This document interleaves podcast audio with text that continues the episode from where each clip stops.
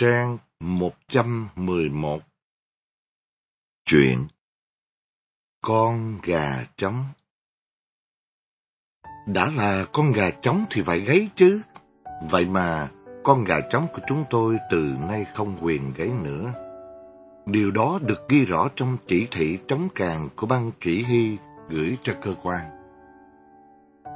Trong buổi sinh hoạt chỉ thị trống càng, những vấn đề quan trọng chúng tôi thông qua thật dễ dàng. Chỉ có việc làm sao cho con gà trống đừng gáy là mất nhiều thì giờ nhắc. Để chứng minh cho sự tai hại của tiếng gáy của con gà, trong chỉ thị có kể ra một câu chuyện cụ thể như sau. Cơ quan an ninh vừa rồi có bắt được một nhóm biệt kích Mỹ, một thằng biệt kích khai. Bọn chúng từ trên trực thăng đổ xuống một khu rừng rậm Chúng sống lén lúc gần một tháng mà không xa mò được địa điểm của các cơ quan. Một hôm, bọn chúng nghe đâu đó có tiếng gà gáy. Lần theo tiếng gà nó tìm thấy một cái chuồng. Từ đó nó thấy một cái bếp, một cái giếng nước, những ngôi nhà nhỏ lợp bằng lá trung quân, hoặc lợp bằng ni lông núp dưới bóng cây. Sau cùng, bỗng chúng phát hiện ra những con đường mòn nhỏ dẫn các nơi. Ngày hôm sau, cơ quan ấy bị đánh bom. Trái bom đầu tiên đánh trúng cái chuồng gà, trái bom thứ hai đánh trúng cái bếp, rồi kế cái giếng và lan dần ra. Vậy là chuyện này không thể nào linh động được, nhất thiết là gà không được gáy. Mới nghe, tôi phát bật cười. Người tôi thấy có người câm.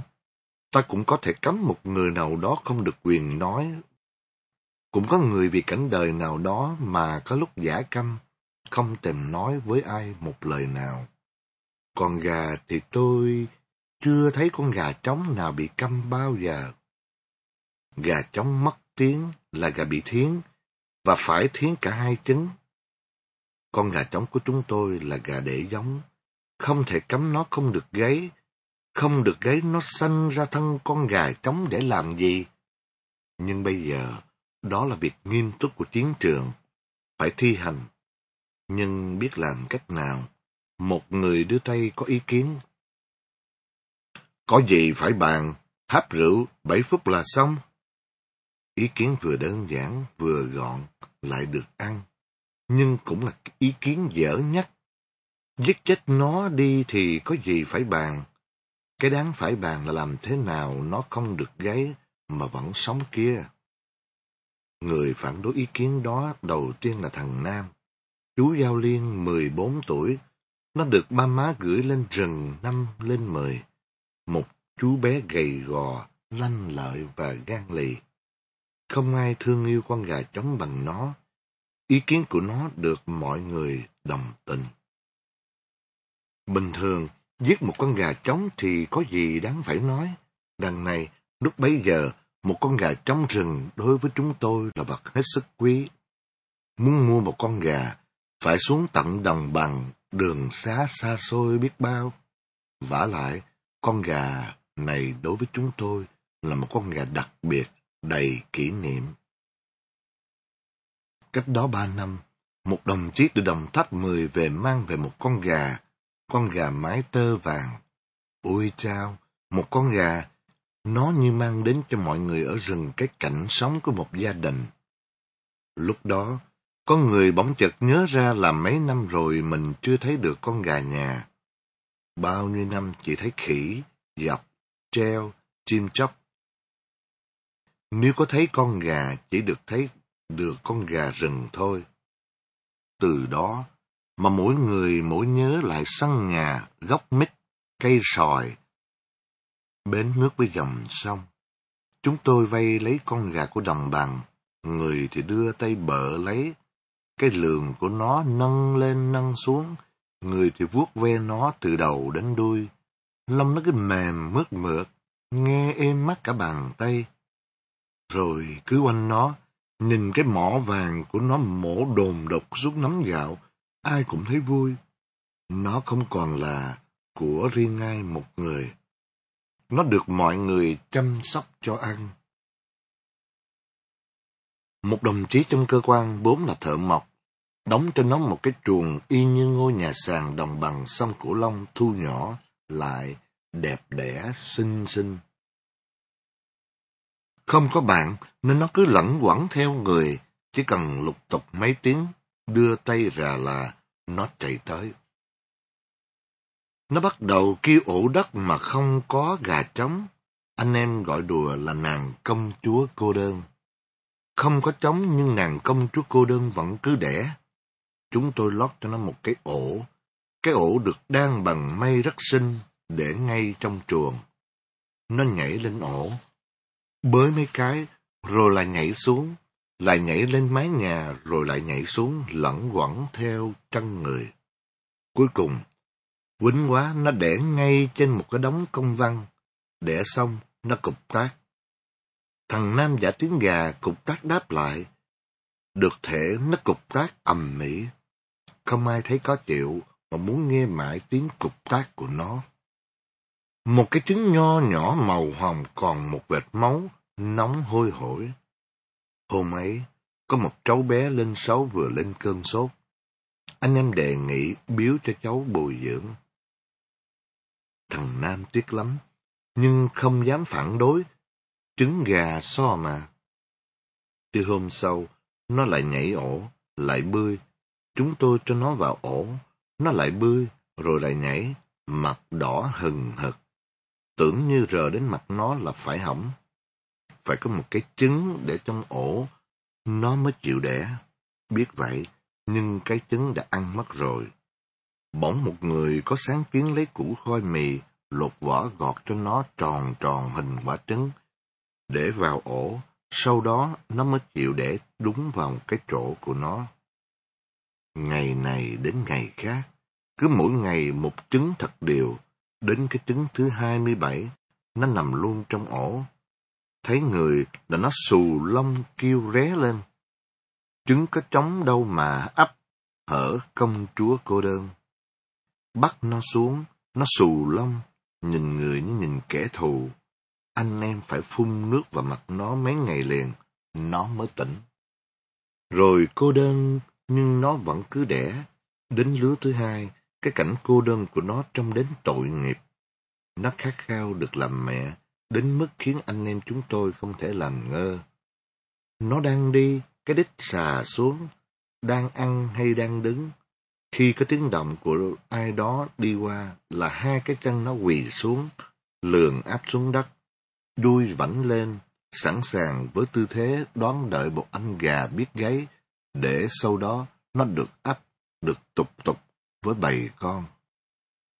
Phải kiếm cho nó một con gà trống. Chúng tôi bàn với nhau, nhưng bàn là bàn vậy, biết mua ở đâu, bằng cách nào. vả lại, chuyện này cũng quá nhỏ. Chợt thấy, chợt nghĩ, rồi chợt bàn qua vậy thôi. Nhưng có người không chợt nghĩ, chợt bàn mà lo lắng thật sự, đó là Tần Nam. Một mình chú, một chiếc xe đạp, một túi công văn, chú rọt rẹt từ cơ quan này đến cơ quan khác. Nhỏ nhưng biết nhiều, thấy nhiều. Chú bảo cơ quan ở bên kia rừng có một con gà trống cồ. Chú xin anh em cho chú ẩm con gà mái vàng qua đó gửi. Một tháng sau, chú ẩm nó về với mười bảy cái trứng. Con mái vàng đang ấp. Qua hai tuần, anh em đem ra thử. Hai trứng bị thối còn mười lăm trứng. Trứng nào cũng lội lúc lắc trong thâu nước. Ba tuần, nghe trong ổ có tiếng kêu rút rít, người nào cũng đến thăm. Ôi, chao ôi, cái ngày mẹ con nó xuống ổ vui thiệt là vui, vui hơn cả cái ngày nó ở đồng bằng mới về. Không ai bảo ai, mà cả cơ quan người nào cũng có mặt, người nào cũng hớn hở. Cái sân dưới bóng cây rừng được quét sạch, con mái vàng đi giữa một bầy con, cái dáng đi của nó bệ vệ tự hào làm sao. Xinh quá à, đẹp quá à. Con kia nữa kìa, đã chưa? Một bầy mười lăm con, nho nhỏ như một nắm bông, lông mịn như nhung. Thích thú nhất là những đứa nhỏ, đẻ ở rừng. Lần đầu tiên nó mới thấy được một bầy gà con, đứa nào cũng đưa cái bàn tay mút mít ra với lấy nó. Nó lớn dần, mẹ nó sắp bỏ lúc trời vừa xa mưa. Qua những cơn mưa đầu mùa, đất ẩm, lá mục, có con bị cú rủ không kịp chữa. Nó lây nhau, cứ rủ cả bầy trong thật thảm hại. Anh em trong cơ quan súng nhau trị cho chúng mỗi người một cách, từ thuốc nam đến thuốc tây, nào tỏi, nào hành, nào rượu ngâm rít, rồi đến bê một pha đường, cho chúng uống cả kháng sinh cũng không chạy chữa nổi. Thằng Nam sang cơ quan bạn mời về một cả anh kỹ sư chăn nuôi. Hôm ấy anh em bắn được một con dọc. Thằng Nam chạy đâu được một lít rượu để để đãi anh kỹ sư chăn nuôi. Mất một bữa rượu mà gà vẫn cứ toi. Rất lạ, những con khỏe mạnh nhất là những con trống, chưa đủ lông mà nó đã ra dáng lắm. Ngang ngang bướng bướng, thừa sức chẳng biết làm gì, đá nhau túi bụi, và nó là những con chết trước nhất. Ngày chết hai con, ngày chết ba bốn, năm bảy con không sao cứu vãn nổi, cuối cùng chỉ sót lại hai con, một con trống với một con mái. Được thử thách với bệnh hoạn, mưa gió không vật nổi nó nữa. Con gà trống bắt đầu trổ mã, nhổ giò, ngửa cổ rồi cắt tiếng gáy. Tiếng gáy chưa tròn, chưa trong, cũng chưa gáy đủ bốn tiếng, cứ khe khe khe, nghe thật dễ thương. Thằng Nam đam mê nó, đi vắng thì thôi, mà hễ về đến cơ quan là ôm ấp, cho uống, cho ăn. Ở làng thường bắt gà nhà, rủ nhau đá, nó kể duyên dáng say xưa. Con gà trống của cơ quan đã hơn hai tuổi rồi, nó đã thành một anh trống đứng đắn, mồng đỏ, lông ba sắc, đuôi, uốn cong với hai cái cựa dài, luôn luôn được thằng bé Nam lấy miệng chén vuốt nhọn, dáng khệnh khạng, và tiếng gáy nghe sang sảng.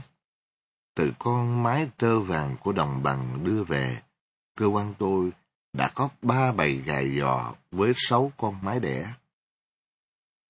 Chỉ có một mình nó là gà trống, vì cái lý lịch và cuộc đời của nó gắn bó với chúng tôi đến như vậy, nên không ai nỡ giết nó, nhưng bây giờ làm sao cho nó đừng gáy. Ý kiến thứ nhất bị phản đối, ý kiến thứ hai là buộc mỏ nó lại.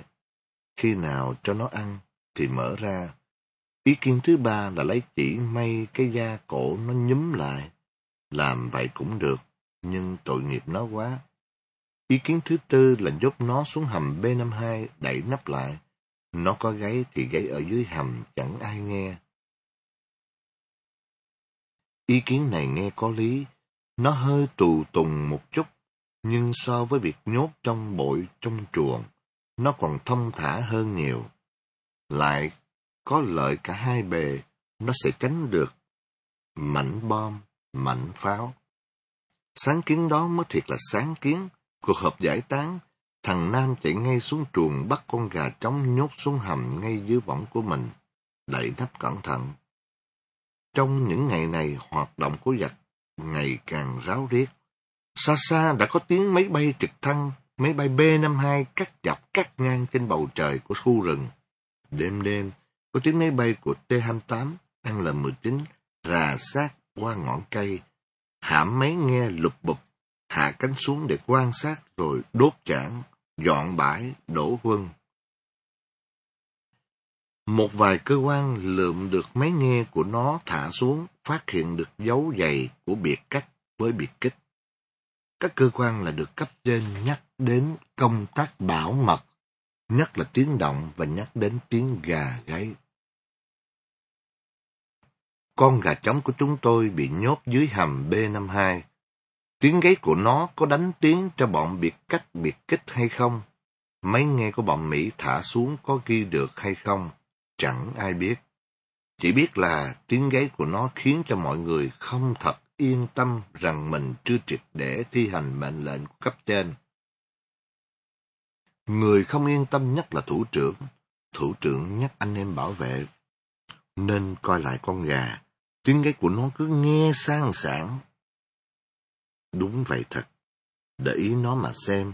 Bây giờ trong cơ quan không ai gây ra một tiếng động nào lớn. Không ca hát, radio cũng không mở to, sân bóng truyền đã phủ, kính lá ngụy trang, không ai la ó hay cười đùa.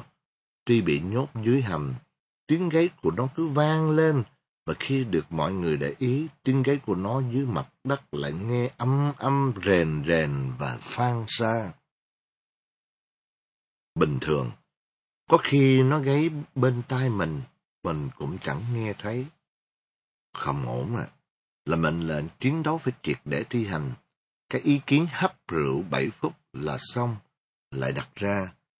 Có một vài người đồng tình, nhưng số đông lại còn ý kiến còn nước, còn cát. Thằng Nam lại ẩm nó đưa lên khỏi hầm, rồi lấy kim chỉ may cái da cổ nó đùng nhíu lại. Bởi con gà trước khi gáy, cần cổ phải cất cong lên mới phát ra được tiếng gáy. Đằng này, cái da của nó bị đùng bị nhíu lại rồi. Cái cần cổ của nó không sao cất lên được. Không thể gáy, nhưng nó vẫn được xòe một cánh. về theo mấy con mái. Bổn phận của anh gà trống nó không quên, nhưng nó không chịu biết thân. Nó cứ đập cánh rướng cổ, cái cổ của nó cứ bị đùm da nhíu kéo cong xuống như thể nó đang bị mắc xương.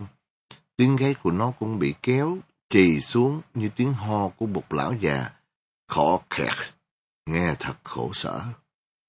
Thằng Nam đứng nhìn nó, không chịu nổi, nó ôm con gà vào lòng, vuốt lên, vuốt xuống. Xong trận càng này, rồi hãy gáy con ạ, phụ gì là gà, nhưng cũng phải gáy cho đúng lúc. Bây giờ thì tiếng gáy của con, nó giết con đó. Nghe thằng Nam nói chuyện với con gà, tôi thấy thương thương. Mọi người đều yên chí rằng con gà không gáy được nữa. Trận càng, càng ngày càng đến gần, báo động cấp 2. Một hôm gần sáng, con gà bỗng cất tiếng gáy, oan oan.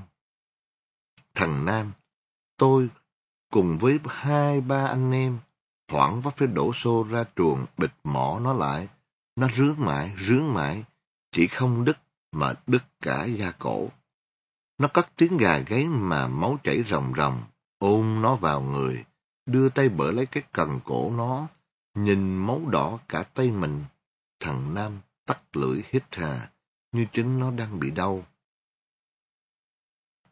Nhìn thằng Nam lấy dây thun quấn cái mỏ của con gà, mà trong ánh đèn lù mù, tôi thấy xót xa. Báo động cấp 3, cơ quan tôi được lệnh đi di chuyển. Nhường khu rừng đó lại cho bộ đội lập trận chiến đấu.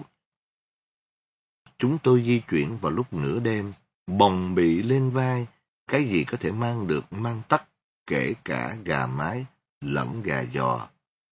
Không đợi đến phân công, thằng bé Nam cũng biết mình phải lo giữ con gà, trống, cái bồng đeo trên lưng nó ôm con gà trống đứng cạnh tôi.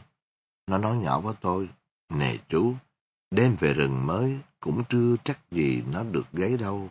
Có chuyện gì thì mấy chú hấp rượu nó thôi.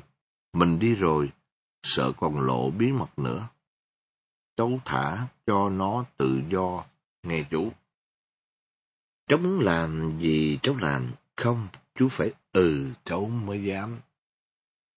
Ừ thì ừ.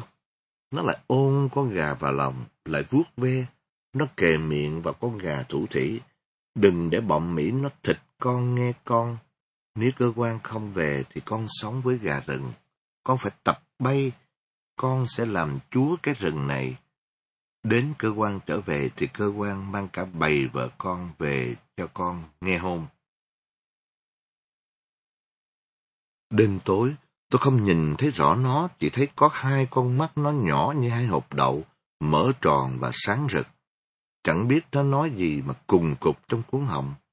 Thằng Nam áp cái đầu nó vào má mình, rồi tung nó lên cao. Nó đập cánh, tìm chỗ đứng, nghe rột rạc. Trên tán cây rừng. Đi!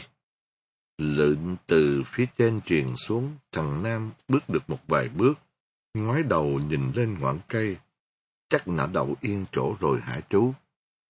Ừ, thôi, bám theo người đi trước, đừng để đứt quãng. Sau trận càng, chúng tôi lại kéo nhau trở về. Khu rừng chúng tôi là bãi chiến trường, ban ngày mà không sao nhận ra những con đường mòn cũ nữa. Bãi bom B-52 làm mất cả phương hướng của chúng tôi. Phải đi vòng qua bãi bom. Vừa trật ra con đường trước mặt, đã một thân cây đổ, nghẽn mất rồi. Bom đốt cháy cả những chòm cây mà mỗi lần bị lạc rừng, chúng tôi nhìn nó để tìm ra phương hướng. Chúng tôi phải đi men theo dòng suối, mong tìm lại cái bến cũ khi chưa đào được giếng. Men theo bờ suối đi mãi gần đến xế chiều mà cũng chưa tìm ra bến. Hố bom cũng nằm dài theo con suối, cái bến cũ đang nằm sâu dưới hố bom cũng nên. Chúng tôi cứ tiếp tục đang đi, thằng Nam bỗng reo lên. Có tiếng gà gáy. Cả đoàn dừng lại, mệt mỏi quá, nên người nào cũng sáng lên. Có thiệt không Nam? Một người hỏi. Thiệt. Cháu nghe rõ ràng mà. Im. Nghe lại lần nữa coi nào. Chúng tôi lắng nghe, nhưng chỉ có cái tiếng gió rừng và tiếng róc rách của con suối. Mày mơ chứ gà đâu mà gáy. Thôi đi! Vừa cất bước thì tôi chợt thấy một cái bếp giả chiến cho chính tay tôi đào để hầm chăn dọc. Lúc cơ quan mới đến tôi reo lên. Đấy rồi! Cái bếp, cái bếp! Đúng rồi! Cái cây cày kia kìa, đúng rồi. Nhờ thằng Nam, thằng Nam nhờ cái tiếng gà gáy trong mơ mà chúng tôi dừng lại đúng cái bến của con suối. Thằng Nam lanh lợi hơn cả, như một con sóc, nó trèo qua một thân cây ngã, vẹt đường. Bước đến con đường mòn, từ nhà bếp quanh co dẫn xuống con suối, nay đã phủ đầy lá, chúng tôi đi dần vào chỗ ở cũ. Mỗi bước mỗi thấy có những dấu vết của cơ quan, cây mắc võng, cái hố tròn, cái nền nhà. Thằng Nam đi trước, nó bỗng nhảy tung lên và la lên một tiếng vui mừng. Kìa, con gà kia! Trước mắt chúng tôi, trên sân bóng trình nền cái xác xe tăng bị một phát B-40 nó co rúm lại thành một khối sắt đen xì. Và con gà, con gà trống đang đứng trên cái sắt cái kẻ không cho nó gáy giữa một khu rừng cháy. Con gà trống với bộ lông ba màu, sọc vàng, sọc đỏ, sọc xanh. Nó đứng đó đường bệ và kêu hãnh. Thằng Nam bất kể cái gì ở dưới chân, nó vừa bập bập, vừa đưa bàn tay chạy về phía đó. Nghe cái tiếng động, con gà quay lại, nhận ra người, nó cắt cái cần cổ nó lên. Nó nhìn rồi nó vỗ cánh hướng về chúng tôi, nó rướn cổ. Ồ! Tiếng gáy của nó nghe thật sướng tai, khiến tôi không còn thấy mình đang trở lại với khu rừng cháy sau trận đánh nữa, mà nghe xôn xao như đang trở về với tiếng gà gáy của làng xóm quê hương vậy. Ồ! Tháng 5 năm 1970 Hết chuyện con gà trống.